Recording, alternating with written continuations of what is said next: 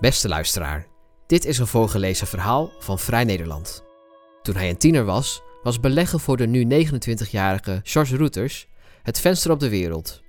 Beurshandel zijn shortcut naar volwassenheid. Hij wilde een stuk van de toekomst kopen. Een verlangen dat ons irrationele gedrag op de beurs verklaart. George leest zijn verhaal zelf voor.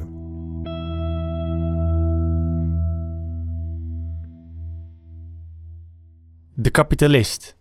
Het voelt alsof ik die ken. Ik heb me lange tijd als een kapitalist gedragen.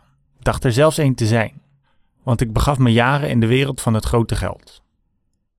Als ik terugkwam van school, vloog ik direct de trap op naar mijn kamer. Dan kroop ik achter de computer en zat uren gehypnotiseerd naar het scherm te kijken. Ik ontwaakte pas uit mijn roes als mijn moeder naar boven riep: Eten! Want ik was bezeten door de beurs. Koortsachtig onderzocht ik wat de koersen van aandelen X, Y, Z of de prijs van goud en zilver of de euro-dollarkoers zouden gaan doen.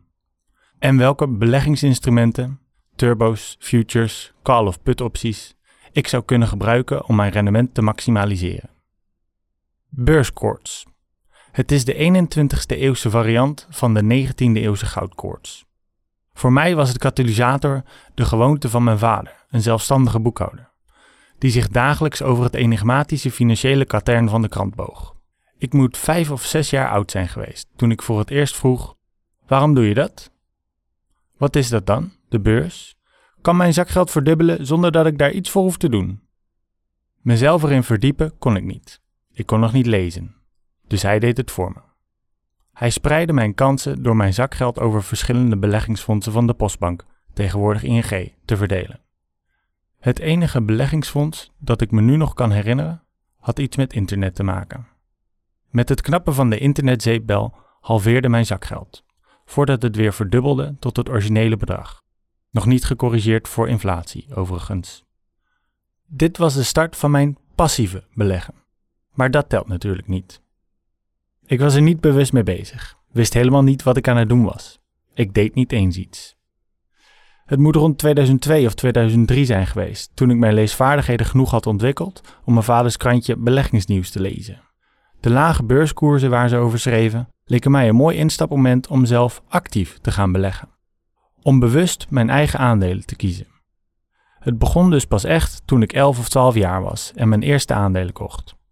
31 aandelen van het kleine handelshuis Hagemeyer voor 1,96 per stuk, als ik het me goed herinner. Zowel de winst, ongeveer 21 euro, als de kick van gelijk krijgen smaakten naar meer.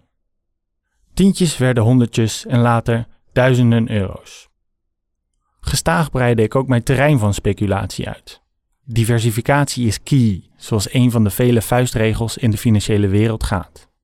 Ik ging niet alleen meer long, inspelend op een prijsstijging, ik deed ook steeds vaker aan shortselling in een poging te profiteren van dramatische koersdalingen. Van aandelen ging ik naar olie, naar buitenlandse valutaparen, euro-dollar, dollar-yen, yen-euro, naar goud en zilver. Ik las beleggingsnieuws, de boeken van de Vereniging van Effectenbezitters. Wekelijks kwam The Economist binnen, die ik gretig tot me nam. Dagelijks luisterde ik naar commentatoren op Beursplein 5 van zakennieuwszender RTL Z, die hun complexe verklaringen voor de koersschommelingen van die dag, week, maand hadden klaarliggen. Hoorde ik iets over prijsstijgingen in olie door geopolitieke spanningen tussen Iran en de VS, dan ging ik op onderzoek op Google. Deed de dollar rare dingen, dan keek ik documentaires over het monetair stelsel, zoals die van Tegenlicht, de dag dat de dollar valt trok beurscommentator Willem Middelkoop de parallel met de Roaring Twenties en de daaropvolgende beurskracht van 1929 en goud als beste investering, dan snelde ik naar YouTube op zoek naar meer informatie. Daar waren de kanalen van Bloomberg, CNBC en MSNBC mijn go-to's. De eerste keer aandelen kopen verliep via mijn vader. Maar al snel wilde ik een eigen rekening. Zelf doen. Daarvoor had ik meermalen paraven van mijn ouders nodig. Eerst om als minderjarige een eigen beleggersrekening te kunnen openen. Later was toestemming vereist, zodat ik met meer risicovolle beleggingsproducten kon speculeren. Er was mij één regel echt van belang, zei mijn vader. Beleg nooit met geleend geld. Waar deze vreemde interesse vandaan kwam, heb ik me lang afgevraagd. Ja, de directe aanleiding was mijn vader, voorovergebogen over de krant. Maar waarom heeft mijn oudere broer zich er daar nooit voor geïnteresseerd? Wat trok mij zo aan tot deze wereld? Mijn vermoeden? De Flodder-films. Vooral door Flodder in Amerika, met de limousines en New Yorkse wolkenkrabbers, beantwoordde ik de vraag wat ik later wilde worden als elfjarige, afwisselend met miljonair en slapend rijk. De beurs was de weg naar mijn dromen. Met de wijsheid van nu kan ik vaststellen dat mijn fascinatie door meer dan hebzucht werd gedreven. Het was ook een manier om als tiener toe te treden tot de grote mensenwereld. Om een of andere reden wilde ik als dertienjarige niets liever dan 36 zijn en een penthouse hebben. Beurshandel was mijn shortcut naar volwassenheid. En natuurlijk was de beurs ook een verslavend spel. Al jaren voordat hippe apps uit Silicon Valley de gamification van de beurs tot de overtreffende trap wisten te brengen. Een spelletje in slimmer zijn dan de markt. Iets zien voordat anderen dat doen. Een spel in toekomst voorspellen. De kick is misschien vergelijkbaar met artiesten ontdekken voordat ze mainstream gaan. Maar dan met meer op het spel, je eigen geld. En een duidelijker tegenstander, de markt. En vooral een concrete resultaat. Je wint of verliest. Bovendien is daar nog de magie van de wijde wereld. De beurs voerde me van een woonwijk grenzend aan het Groningse platteland naar de wolkenkrabbers van New York, Tokio en Sao Paulo. Beleggen was mijn venster op de wereld. Ik waande me een cosmopoliet jaren voordat ik voor het eerst op een vliegtuig stapte. Het was de voedingsbodem voor mijn interesse in de diepere structuren van de wereld. Geopolitieke, technologische en macro-economische ontwikkelingen volgde ik op de voet om mijn beurshandel te informeren. Mijn eerste tijdschriftabonnement was op The Economist. Daar las ik over hoe monetair beleid uit Amerika onze woningmarkt beïnvloedde. Hoe spanningen in Nigeria leidden tot prijsstijgingen aan de pomp hier. En welke technologische ontwikkelingen de toekomst drastisch zouden beïnvloeden. In mijn zoektocht naar kennis kwam ik, vooral op YouTube, excentrieke beleggers tegen die zeiden dat de instabiliteit van het kapitalisme kwam door te veel marktinterventie van de overheid, niet te weinig. Zonder overheidsbemoeienis zou de markt vanzelf een natuurlijk evenwicht vinden. Vooral voor de crash van 2008 was bijna alle berichtgeving over de financiële wereld doordrenkt van marktfundamentalisme. Ik was in mijn jonge jaren dan ook een hartstochtelijk gelover in het kapitalisme. Een luidruchtig pleitbezorger was ik zelfs. Economielessen op de middelbare school verstoorde ik met bedweterige pleidooien voor het economisch libertarisme van Milton Friedman, Friedrich Hayek en Ludwig von Mises. De leraar nam me apart en verzocht me daarmee op te houden. Het gedachtegoed dat ik verspreidde was gevaarlijk en bovendien in talloze studies empirisch weerlegd. Maar ik was onverstoorbaar in mijn marktfundamentalisme. Mijn kneedbare tienerbrein was compleet overtuigd van de superioriteit van het kapitalisme. De markt was efficiënt. De markt wist het beter. En iedereen die het tegendeel beweerde, verwees ik door naar Cuba en Noord-Korea. Ga jij daar maar wonen en lever je Nike's, iPhone en Facebook maar in, hypocriet. Want het verhaal van het kapitalisme stond voor succes, voor vooruitgang. Door te beleggen wilde ik daar deel van uitmaken. Maar mensen worden in hun economische handelen door zoveel meer gedreven dan economische factoren, betogen George Akerlof en Robert Schiller, economen en Nobelprijswinnaars, respectievelijk in 2003 en 2013. De economie begrijpen is begrijpen hoe ze wordt gedreven door animal spirits, stellen ze in hun gelijknamige boek dat met uitzonderlijk goede timing in 2009 uitkwam, midden in de financiële crisis. Er zijn verschillende animal spirits, zoals het denken in verhalen. De menselijke geest is gebouwd om te denken in termen van verhalen, halen Akerlof en Schiller sociaal-psychologische studies aan. Beurshandel is ook deelnemen aan verhalen. Door als tiener op de beurs te speculeren, wilde ik een echte rol spelen in de grote verhalen van de economie. Bij de snelle jongens horen. Want dat is beurshandel ook. Je als klein individu willen en kunnen meten aan de wereld van het grote geld. Ik wilde Paul Tudor Jones zijn, de gehaaide Wall Street handelaar uit de documentaire Trader uit 1987. Vanuit de wolkenkrabbers van New York en chalets in het Zwitserse staat handelde hij dag en nacht in alles wat los en vast zat. Hij personifieerde de succesvolle cosmopoliet die zijn eigen regels bepaalt. De verhalen van nieuwe tijdperken zijn het aanstekelijkst en staan aan de basis van veel financiële zeepbellen. Ook ik wilde op de beurs een stuk van de toekomst kopen. Bij de volgende klapper was ik van plan een BlackBerry te kopen. Toen behoorde de toekomst nog aan BlackBerry. Tussen de lessen door wilde ik dan de beurzen van Frankfurt en Hongkong in de gaten houden. En dan speculeerde ik in banken, want de toekomst was ook aan de banken. Met hun financiële innovatie, dit was rond 2005, toverden ze miljarden uit het niets. Dat was economische vooruitgang. Dat was de toekomst. Waarom sommige van die nieuwe tijdperkverhalen viral gaan en andere niet, is moeilijk eenduidig te verklaren. Er spelen ontzettend veel factoren mee, maar het begint altijd met technologische innovatie. Het is niet raar dat dat tot bubbels kan leiden. De technologie is nieuw en daarmee is de economische impact ervan moeilijk te voorspellen. Opwinding over de technologie en haar mogelijkheden zorgt daarnaast voor veel media-aandacht, wat vervolgens weer meer investeerders aantrekt.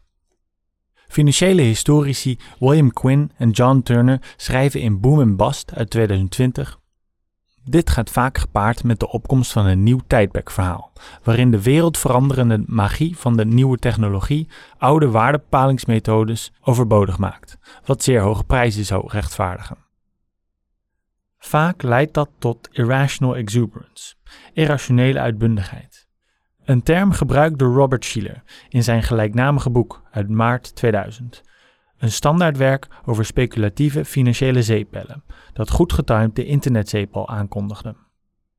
Dit is een marktoptimisme zonder fundamentele basis. Het optimisme wordt bovenal gedreven door psychologische factoren, animal spirits. De internetzeepbel aan het eind van de jaren 90 is een goed voorbeeld. Beurzen stegen in een paar jaar tot recordhoogtes, met de rechtvaardiging dat het internet de wereld radicaal zou veranderen. Akerlof en Schiller wijzen erop dat de zichtbaarheid van internet en computers in het dagelijks leven waarschijnlijk sterk heeft bijgedragen aan de hoos. Ze schrijven: We gebruiken allemaal internet. Het staat op onze desktop, binnen handbereik. De verhalen van jonge mensen die fortuin maakten met het internet waren een hedendaagse heropvoering van de 19e eeuwse goudkoorts. En het internet heeft ook alles veranderd.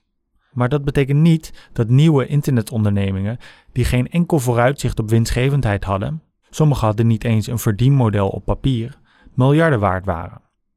Toch deerde dat veel beleggers niet. Natuurlijk, geld dat over de hele wereld tegen de plinten klotst op zoek naar rendement, historisch lage rente, immens verbeterde toegang tot de financiële markten dankzij apps en smartphones, allemaal dragen ze bij aan speculatieve bubbels. Maar verhalen spelen ook een belangrijke rol. Dat het opwindend is een stukje van de toekomst te kopen, hoeft nog niet te betekenen dat beleggers veel vertrouwen in die toekomst hebben. De hoge verwachtingen tijdens de stijging van een bubbel kunnen meer de vorm hebben van een soort wensdenken dan dat ze een uiting van vertrouwen zijn, aldus Schiller in Irrational Exuberance.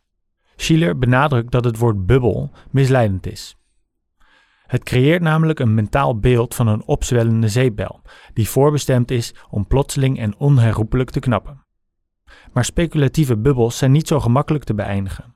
Ze kunnen deels leeglopen naarmate het verhaal verandert en dan weer opzwellen. Is wat we nu zien op de beurzen de volgende opgaande beweging in de digitaliseringsbubbel, die begon met de internetzeepbel?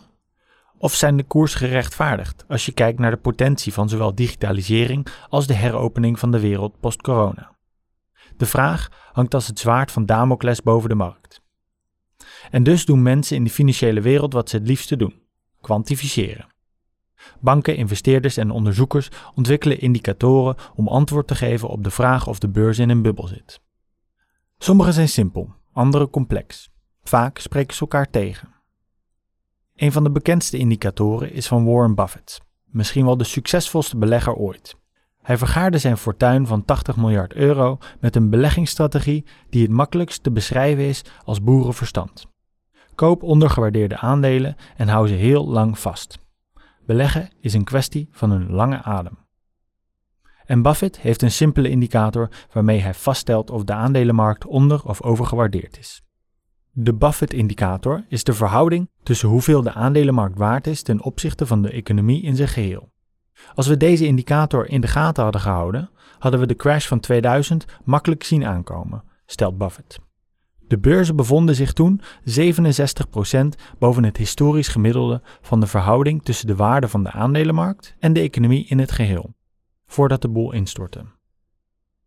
Op het moment dat ik dit schrijf, 25 maart 2021, staan de koersen 79% boven de trendlijn. De belangrijkste indicator van Buffett knippert rood gloeiend. Ook politici hebben zo'n verklaringen voor beurskrachs. Wall Street got drunk, verklaarde George Bush in 2008 midden in de financiële meltdown. Markten bewegen altijd in extremen. Zoals Akerlof en Schiller stellen, there will be manias. The manias will be followed by panics. De financiële geschiedenis van het kapitalisme is een aaneenreiging van booms en busts. Uiteraard kan ook het optimisme, dan wel pessimisme, gekwantificeerd worden. Neem bijvoorbeeld de Panic Euphoria Index van de Wall Street bank Citigroup. Op dit moment bevindt de index zich op een all-time high. Beleggers, groot en klein, zijn nog euforischer dan tijdens de jubeljaren van de internetzeepbel. En de geschiedenis bewijst, markteuforie is vaak een belofte voor naderend onheil. In 2008 hield ik dergelijke indicatoren scherp in de gaten. Ik volgde inmiddels de mensen die riepen dat financiële instellingen in de VS op een tikkende tijdbom zaten. De diagnose was correct. De subprime hypotheken verpakt in allerlei complexe financiële producten bleken inderdaad toxisch. Maar de voorgestelde remedie, investeren in goud en zilver, bood evenmin soelaas. Robert Shiller is ook aan het kwantificeren geslagen. De Cape Shiller Index, CAPE staat voor Cyclically Adjusted Price Equity, is een toonaangevende indicator die kijkt naar de verhouding tussen de winst per aandeel en de koers ervan, maar dan iets geavanceerder omdat het de schommelingen van economische cycli erin verwerkt. Historisch gezien ligt de verhouding van de Cape Shiller Index rond de 16. Op het hoogtepunt van de internetzeebel, eind 1999, stond de indicator op een recordhoogte van iets meer dan 44 voordat de koersen instortten en de indicator tot 15 terugzakte. Op het moment van schrijven staat de index weer in het alarmerende territorium van ruim 34, ruim twee maal het historisch gemiddelde. Er zijn slechts twee andere perioden waarin de Cape Ratio in de VS boven de 30 lag: eind jaren 20 en eind jaren 90. Twee perioden die voorafgingen aan historische ineenstortingen. Maar er is een verschil, stelde Schiller onlangs nog want de huidige situatie is uniek vanwege de historisch lage rente. En de rente is het eikpunt voor alle andere investeringen. Het is de meetlat waarlangs investeerders andere activa leggen. Als de rente rond de nul of zelfs negatief is, kijken investeerders verder dan alleen staatsobligaties, op zoek naar rendement. Er stroomt daarom al jaren veel geld de aandelenmarkten op, en dat stuurt de koersen op. Schiller heeft een index ontwikkeld om deze unieke rentestanden in de beurskoersen te verrekenen, zodat we een eerlijker beeld van de waardebepaling kunnen krijgen. Hij noemt het de Excess Cape Yield, ofwel AC-index. En als je daarnaar kijkt, zijn aandelenkoersen helemaal niet meer overgewaardeerd, stelt Schiller. Deze keer is het echt anders. De huidige situatie is werkelijk uniek. Carmen Reinhardt, hoofdeconoom bij de Wereldbank, en Kenneth Rogoff, Harvard-hoogleraar economie en voormalig hoofdeconoom van het IMF, onderzoeken deze eeuwige stelling in hun veelgeprezen This Time is Different uit 2009. Ze analyseren financiële zeebellen van de afgelopen 800 jaar. In deze uitgebreide historische data-analyse laten Reinhardt en Rogoff de sterke overeenkomsten tussen booms en busts zien. Hiermee ontkrachten ze het aloude idee dat het dit keer echt anders is. Reinhardt en Rogoff schrijven: De essentie van het This Time is Different syndroom is simpel. Het is de diep gewortelde overtuiging dat financiële crises dingen zijn die andere mensen in andere landen op andere momenten overkomen. Crises gebeuren niet bij ons, hier en nu. Wij doen dingen beter, wij zijn slimmer. We hebben geleerd van fouten uit het verleden. De oude regels voor waardebepaling zijn niet meer van toepassing. Iedereen kan aan dit syndroom lijden. Ook vooraanstaande economen als Alan Greenspan, van 1987 tot en met 2006 voorzitter van de Centrale Bank van de Verenigde Staten, de Federal Reserve.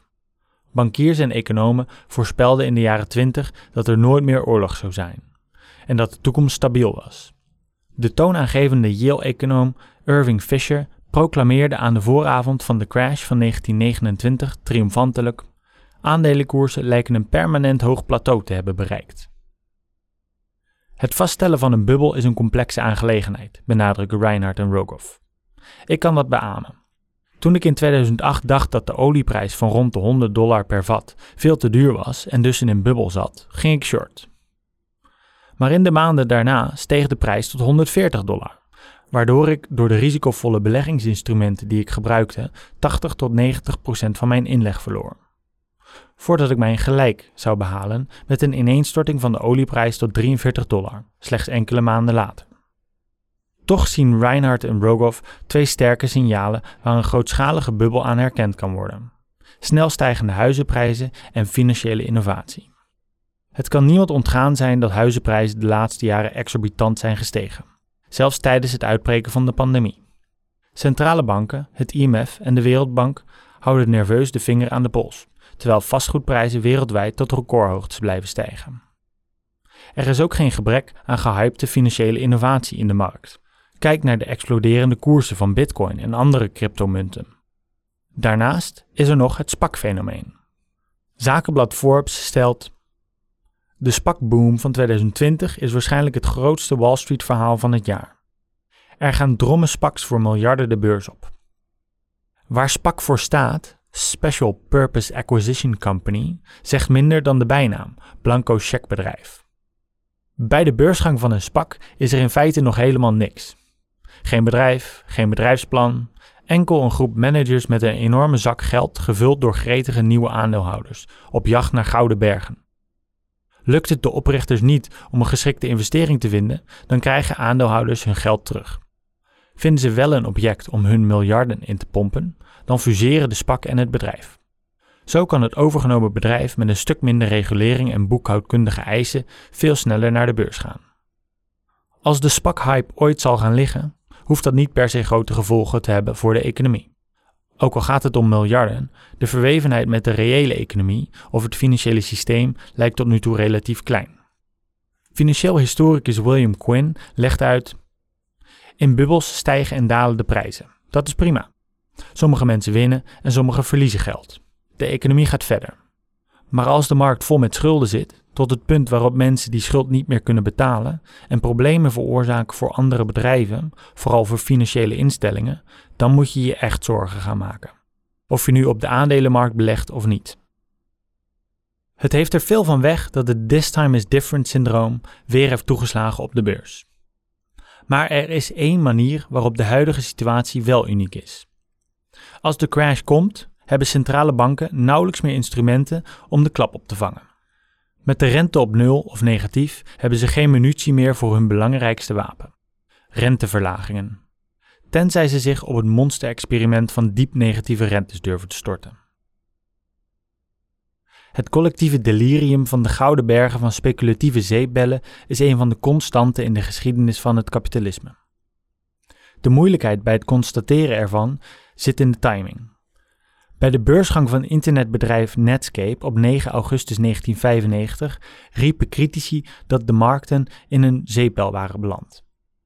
Het aandeel verdubbelde op de eerste handelsdag, waarmee het bedrijf aan het eind van de dag een totale waarde van 2,9 miljard dollar had. Een dergelijke waarde voor een bedrijf zonder ooit winst te hebben gemaakt, dat kon niet anders dan een speculatieve manie zijn, constateerden doemdenkers. Het zou niet lang meer duren voordat internetaandelen zoals die van Netscape in zouden storten, concludeerden ze. Achteraf bezien was de beursgang van Netscape niet de eindstreep, maar juist het startschot van de internetzeepbel. Vijf jaar lang bleven de koersen tot recordhoogte stijgen. De Nasdaq, de grootste beurs voor tech-aandelen, steeg in die tijd 400% De toekomst, met al zijn spannende technologische vooruitgang, daar wil je deel van uitmaken. De beurs biedt die mogelijkheid. Elektrische zelfrijdende auto's zijn de toekomst. Koop aandelen Tesla. De digitalisering van alles, versneld door het thuiswerken van de pandemie. Koop Google, Apple, Microsoft. De commerciële ruimtevaart heeft de toekomst. Koop Virgin Galactic. De techreuzen hebben bijna onuitputtelijke goudmijnen gekoloniseerd. De digitalisering van de wereld. Het immense succes van nerds en garages wordt snel opgemerkt en overal worden start-ups uit de grond gestampt om de nieuwe Apple te worden. Met een waarde van 2400 miljard dollar, het duurste bedrijf ooit en daarmee als aandeel de Olympus van de financiële wereld. Waar bevinden we ons nu? Aan de voet van de piek met nog een lange weg te gaan? Ergens halverwege de top misschien? Of bevinden we ons al rond het hoogtepunt en is de enige weg omlaag? In mijn jongere en meer kwetsbare jaren gaf mijn vader me een advies waar ik me sindsdien helaas weinig van heb aangetrokken. Mijn animal spirits namen bezit van me. Met de financiële crash had ik me in de schulden gewerkt door met, ja hoor, geleend geld te speculeren. Eerst op het instorten van de olieprijs. Later op een prijsexplosie van goud, dat zogenaamd altijd zou stijgen in crisistijd. Was niet waar. Jaren heb ik met niemand over mijn tijd op de beurs gesproken. Mijn verleden was mijn geheim. Ik schaamde me ervoor. Voor mijn puberale hebzucht. Voor mijn complete onkunde. Voor de stomzinnigheid om het geleend geld te speculeren. Voor mijn arrogantie dat ik legers professionals slimmer afdacht te kunnen zijn. Maar bovenal schaamde ik me voor mijn vroegere kapitalistische ideologie. Want in de tussentijd had ik mijn ideologische veren afgeschud. Blijkbaar heb ik hart nog verstand. Want wie jong is en niet links, heeft geen hart. Wie oud is en niet rechts, heeft geen verstand. Zo gaat de wijsheid.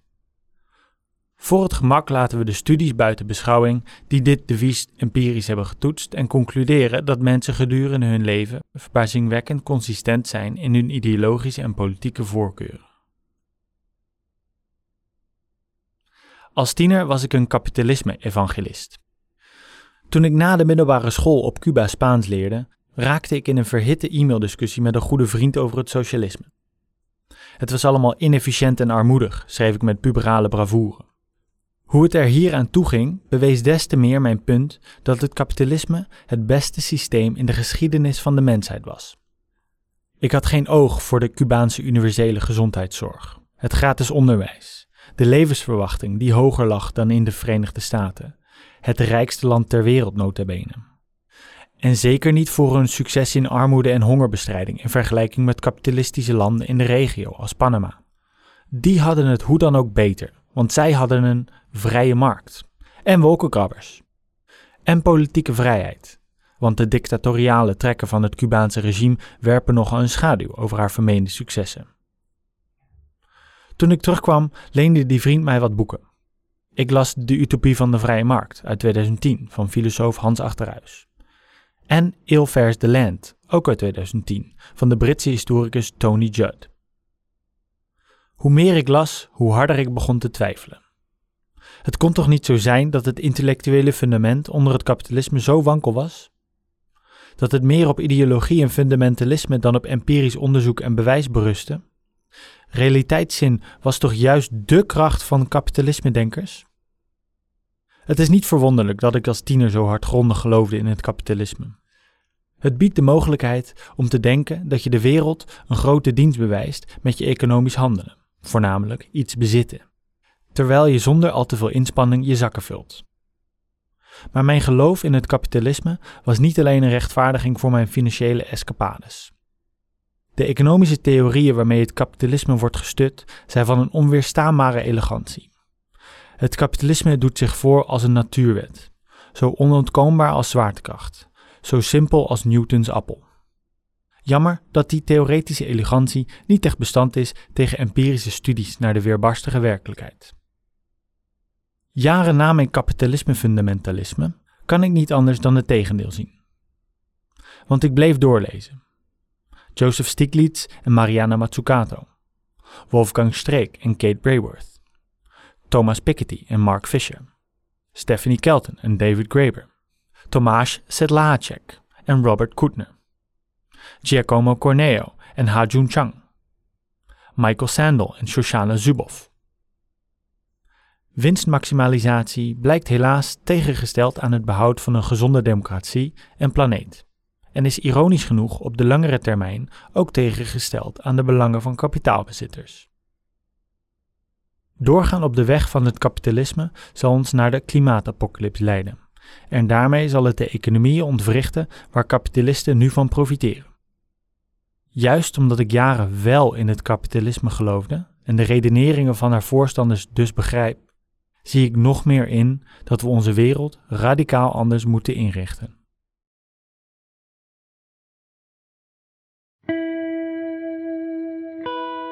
Voor onze trouwe luisteraars hebben wij een speciale aanbieding.